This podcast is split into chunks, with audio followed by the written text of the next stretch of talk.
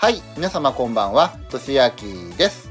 えー最近ね、あの、ポッドキャストを始めましたけれども、ポッドキャストでね、えー聞いてると、まあちょっとね、他のポッドキャストさんの番組よりも音が悪いなということで、えーどうしたらね、あの、改善できるかなと思って、で、今回のラジオ、実は、えボイスレコーダー持ってたので、そちらで収録したんですよね。そしたら、改善できるどころか、なんか聞くに耐えないぐらい、もう耳が痛くなってきたので、で、実は2回目の収録となっております。はい。えーとね、改善はもうちょっとね、考えていろいろやっていこうかなと思います。なので、あの、今回はいつも通りの iPhone でのね、収録になってるんですけれども、で、もう一点、えー YouTube のコミュニティの方で、近鉄電車の運賃値上げについてね、えーラジオにしてほしいですかっていう風なアンケートを取っておりまして、でなんでね、そういう風なアンケートを取ったかっていうと、まあ、あのね、関西の動画があまりに再生数が良くないので、なので、まあ、話そうかどうしようか迷ったので、で、アンケートを取ってみたんですけれども、そしたらね、話してほしいっていう風な、えー回答がね、結構多かったので、なので、また後日、えーこの近鉄電車の運賃値上げについては話そうかなと思います。はい。で、えっ、と、本題なんですけれども、今回は、えー鉄道系 YouTuber は儲からないということで、最近ね、あの、鉄道系 YouTuber さんが、あの、動画とか、あと Twitter とかで、えーね、全然儲からないよってね、赤字だよっていう風なね、ことをね、えー言われているんですけれども、まあ、そのことについてね、ちょっとね、あの、私もね、えー話そうかなと思って、えー今回ラジオにしてみました。で、えっ、とね、鉄道系 YouTuber さん、数万人規模のね、チャンネルさんでも、えー赤字だよということをね、言われていたんですけれども、まあ、これはね、あの、大体の方はね、えーお察しかなと思いますけれども、経費がむちゃくちゃかかるんですよね。えー例えばね、あのー撮影しようと思ったら、いろいろなところに行ったりするので、交通費とか、まあ、旅行代金とかが、えーかかってくるんですよね。で、あの、最近の鉄道系 YouTuber さんのトレンドとして、結構ね、派手な企画が、あの、受けるという感じで、例えばね、あの、長距離を移動したりとか、全国をね、え飛び回ったりするっていう風な企画が多くなってくると、まそれはね、あの、交通費もたくさんかかってくるんですよね。はい。なので、まあ、どうしても再生数が、あの、1万とか2万とかいっても、まあ、全然ね、えー儲からないというか、あの、収益では、えー黒字にならないっていうね、えー形になっているようですね。はい。で、あの、うちのチャンネルはどうかっていうと、うちのチャンネルって、チャンネル登録者数さんの割に、まあね、今5000人規模ですけれども、えー再生数がね、え1本200とか300とかね、鉄道系の動画だったらっていう感じなので、まあ全然ね、儲かってはないんですけれども、ただ、まあ、うちのチャンネルは、よそのチャンネルさんと違って、えー経費をね、あんまりかけずにというか、経費があんまりかからずに、まあ、いろんなところに撮影をしていたりしています。で、あの、例えば、うちのチャンネルって、まあ、四国とか岡山とか、えー関西とかのね、えー動画がメインになっていて、で、あんまりね、えー遠くには行ってなかったりするんですよね。まあ、最近広島にも行きましたけれども、まあ、それでもそんな感じなんですよね。で、えー一回ね、あの、撮影に行くと、実はね、何本も何本も撮影をしたりしています。で、えーよそのチャンネルさんでは、まあ、あの、撮影しないような区間とかであっても、まあ、もったいないっていうのもあるので、まあね、あの、とりあえず、あの、電車とか列車に乗ったら、まあ、撮影するという感じで、1回あたりの、まあ、コストを下げてるっていう感じがあるんですよね。特にうちのところって、えー車窓系ですね、全面展望とかから始めたので、なので、あの、まあ、あの、何か特別なことがなかったりとか、なんか特別な企画がなくても、とりあえず移動があったら撮るっていう感じで、まあ逆に言うと休みがないんですけれども、あとあの、長回しをね、基本的にするので、えーどんどんね、撮影の容量というか、えーっと、データ容量だけはね、増えていくんですけれども、まあそんな感じでコストを下げるっていうね、努力をしたり、まあ努力っていうわけでもなく、うちのチャンネルの動画のね、えー作り方というか、がこういう感じなのでっていうこともあるんですけれどもね。はい。で、もう一つね、あの、目に見えないというかところで、例えば、あの、特急南風号のね、えーグリーン車とか乗って、えー撮影したりもしてますけれども、私のところね、あの、最寄り駅、小島とか宇野駅なんですけれども、えー小島駅から乗った時に、基本的には大ボケ駅で降りてるんですよね。なんで、えー小島から乗って大ボケ駅で降りてるかっていうと、えー、実は小島から大ボケ駅まで距離がね、90キロぐらいなんですよね。で、えー、グリーン車って100キロ超えるといきなり、えー、グリーン料金上がるんですよね。で、100キロまでだったら、指定席とグリーン車の料金の差っていうのが、えー、800円ぐらいだったかなしかなくて、あんまり変わらないっていうので、なので、えー、っと、大ボケで降りてるっていう感じです。まあ、そんな感じでね、えー、できる限り、まあ、お得にというわけじゃないんですけれども、まあ、乗れるように、まあ、ちょっと工夫したりとか、まあね、小島からね、大ボケ払いでも1時間以上かかるんで、まあ、そこそこ乗れるから、ね、もちろんグリーン車ね、撮影したりとか味わったりは全然ね、問題ないので、まあ、そんな感じでしたりとか、で、あとね、最近出した動画で、特急南風号 2000K の琴平から小島までの動画、この動画って1回乗車した動画で、えー、4本動画作ってるんですよね。で、これがね、4分割してるっていうわけではなくて、違うね、切り口の動画を4本作ってるっていう感じです。はい。で、どういうことかっていうと、まあ、私のところね、先ほども言ったように、えー、車窓系とか車窓乗車機とかをメインにしてますけれども、えー、この時は、えー、夜っていうこともあって、全区間、あの、車窓を撮ってるわけではなかったんですけれども、で、あの、引退間際っていうことで、車内のね、様子とか、特にね、この時は、あの、搬出普通車が、まあ、貸し切りというか誰も乗ってなかったんで、まあ、誰も乗ってないことをね、狙って乗ったんですけれども、なので、車内の様子、結構ね、いろいろ撮影をしたんですよね。えー、なので、えー、基本のね、あ車窓乗車機の動画を1本作って、で、それとは別に、えー、車内のね、え様子だけをね、切り取った動画。まあ、こちらは、あの、車窓夜だから、まあ、車窓はね、あんまりいらないっていう方もいらっしゃると思ったんで、なので、え、車内のね、様子だけの動画を1本作って、で、えー、この列車、宇多津駅で、えー、特急四万十号と南風号を切り離してね、えー、走るので、その時のね、え切り離しの様子だけでね、1本、え作っています。で、これで3本ですね。で、あの、最近のうちの、あの、車窓系のね、え動画の場合、えメインチャンネルの方で通常の、え車窓動画とか、え車窓乗車機とかね、全面展望とかの動画を作って、で、それ以外に、えー、サブチャンネル、えー、セカンドチャンネルの方で、編集を少なめにしたね、あの、車窓メインの動画を別で作っています。で、あの、メインチャンネルの方に上げる動画って、まあ、いろいろなね、えー、ナレーションをね、あの、最初の方に入れたりとか、あと、編集をね、いろいろしたり、えー、してるんですけれども、そういう風な編集が、まあ、いらない、純粋に、あの、車窓だけを楽しみたいっていう方もね、えー、いらっしゃるんで、なので、あの、セカンドチャンネルの方で、え車窓だけをね、メインにした動画をね、えもう一本、作ってるんですよね。これは今回に限らず、基本的に車窓系、全面展望系の動画では、最近のものは作ってるんですけれども、まあ、そんな感じで、えー、同じね、あの動画素材で4本今回の場合は作っていて、えー、普段でも、えー、2本ね、え作っていたりして、ということでね、コストを下げていたり、しています。まあこれはね、あの使い回しっていう風に言えば、まあ聞こえはね、悪いんですけれども、まああの見たい人がね、見たいものが違うんで、まあそうなってくると、1本のね、えー、車窓乗車機メインの動画だけでは、えー、いらない部分っていうのがね、人によっては出てくるので、そういう風なところを省いたものを、まあね、別のね、形として上げてあげる方が、見てる方にとってもね、いいのかなと思って、で、あの、意外とその切り取ったものの方が再生数が良かったりとか、えー、することもあって、えー、あとね、よくね、5チャンネルとか Twitter とか見てると、最近のね、鉄道系 YouTuber さんのね、動画は、ナレーションがね、邪魔で嫌だっていう方もね、いらっしゃったり、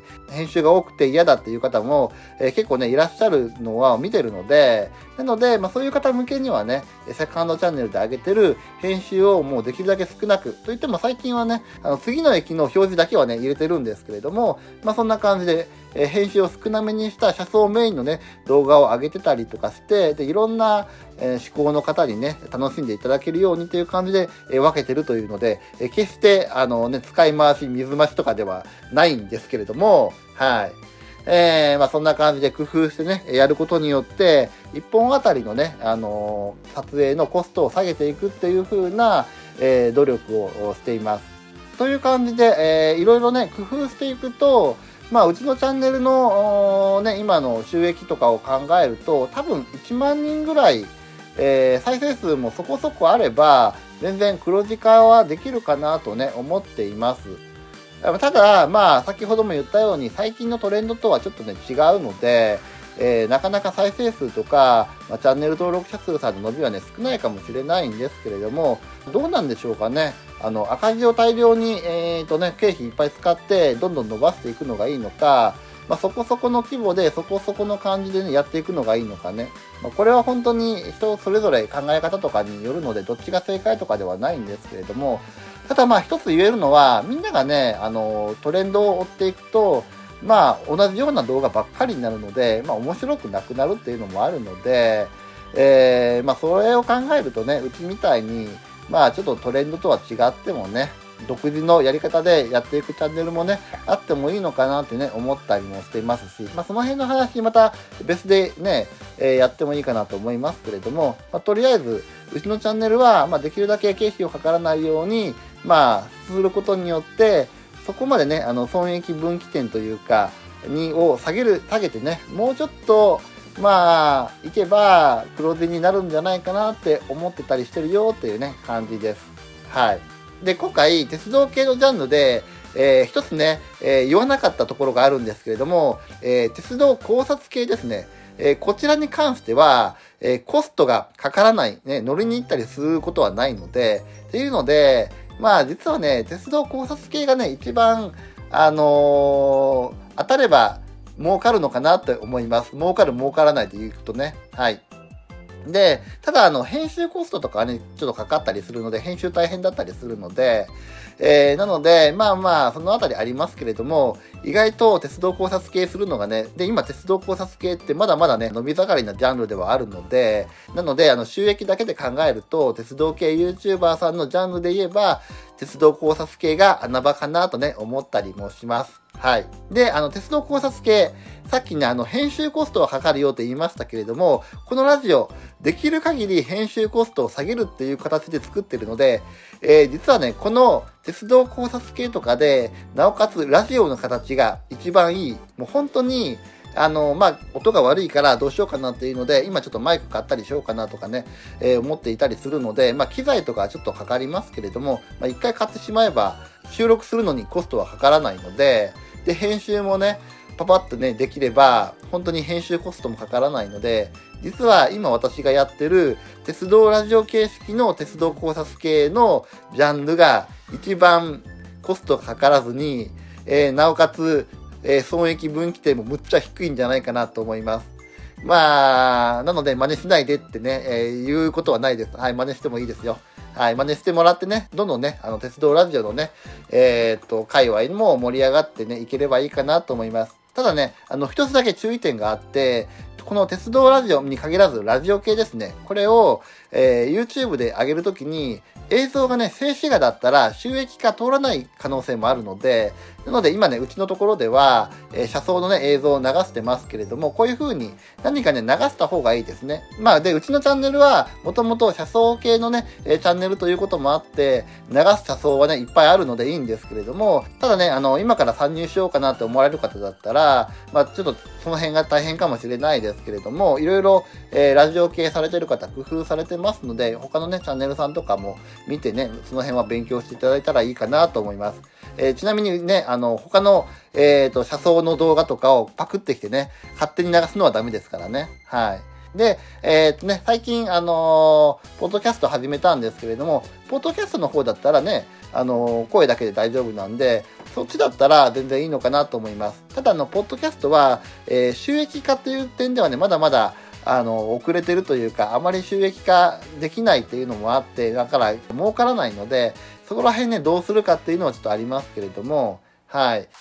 というわけで、え、今回は鉄道系 YouTuber は儲からない、え、数万人規模のチャンネルさんでも赤字な事実ということで話してい、えー、ったんですけれども、いかがだったでしょうか？まあ、あの、この話を聞いて、まあ一つね、ちょっと言いたいのが、えー、YouTuber って楽して稼いでるってね、えー、思われてる方ね、結構ね、いらっしゃるんですけれども、そんなことないよっていうね、えー、話です。まあ、今回は収益のことをね、え軸に話しましたけれども、まあ、それだけじゃなくて、編集とか、まあいろいろ企画考えたりとか、大変なことって、まあ今回鉄道系 YouTuber さんですけれども、他のジャンルでもね、いろいろあるので、決して YouTuber って楽じゃないよっていうことがね、伝わればね、え、いいかなと思います。あと、あの、鉄道系 YouTuber にね、えー、今後参入したいな、やりたいなって思われてる方にもね、えー、今回の話、えー、ちょっとね、あの、心に響いたというか刺さったのかもしれないんですけれども、ただ、あの、今回の話は、えー、単純にね、えー、動画の再生数とかの収益と、交通費とかの経費のバランスが悪いっていう話なだけなので、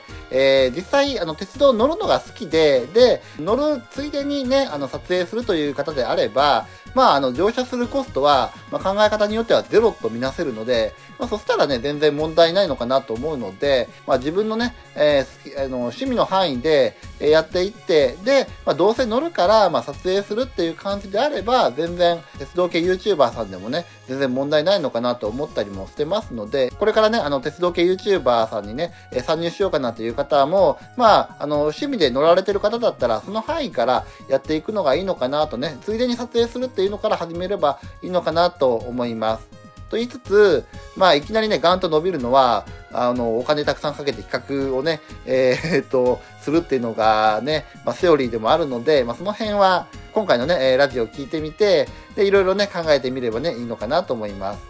はい。で、あの、先ほど、あの、ポッドキャストね、始めてるよと言いましたけれども、うちのこのね、ラジオ、えー、ポッドキャストで聞くこともできるようになりました。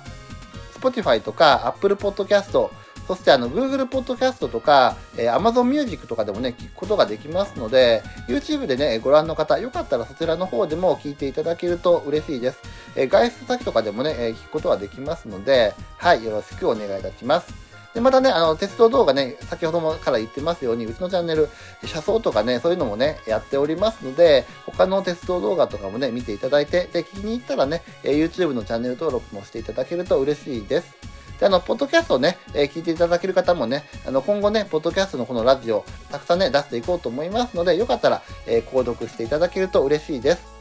で、あの、ポッドキャストでは、あの、コメント書くことができませんので、よかったら、このエピソードの一番上のところに、え YouTube への、あの、リンクを貼っておりますので、YouTube では、あの、コメントも書けますので、よかったら、該当する、えっ、ー、と、エピソードの動画のね、えコメント欄にね、コメント書いていただけると嬉しいです。で、あの、一番最初にもね、あの、話しましたけれども、今、あの、このね、えー、ラジオ、えー、音がね、ちょっと悪いということで、音がね、えー、ちょっと音をね、改善しようと思って、いろいろ試行錯誤しておりますので、まあ、今回のね、えラジオは、あの、車の中で収録したわけではないので、え若干ね、音は良かったかもしれないですけれども、いつもあの、車の中で収録してるものに関しては、えちょっとロードノイズとかね、いろいろ乗っちゃって、音が悪いんで、その辺のね、え改善については今後、いろいろあの試行錯誤しながらやっていきますので、えー、もうしばらくね、えー、お待ちいただければなと思います。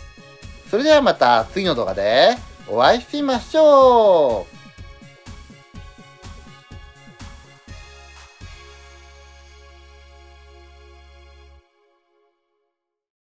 みんな、動画を見たらコメント書こう。チャンネル登録よろしくね。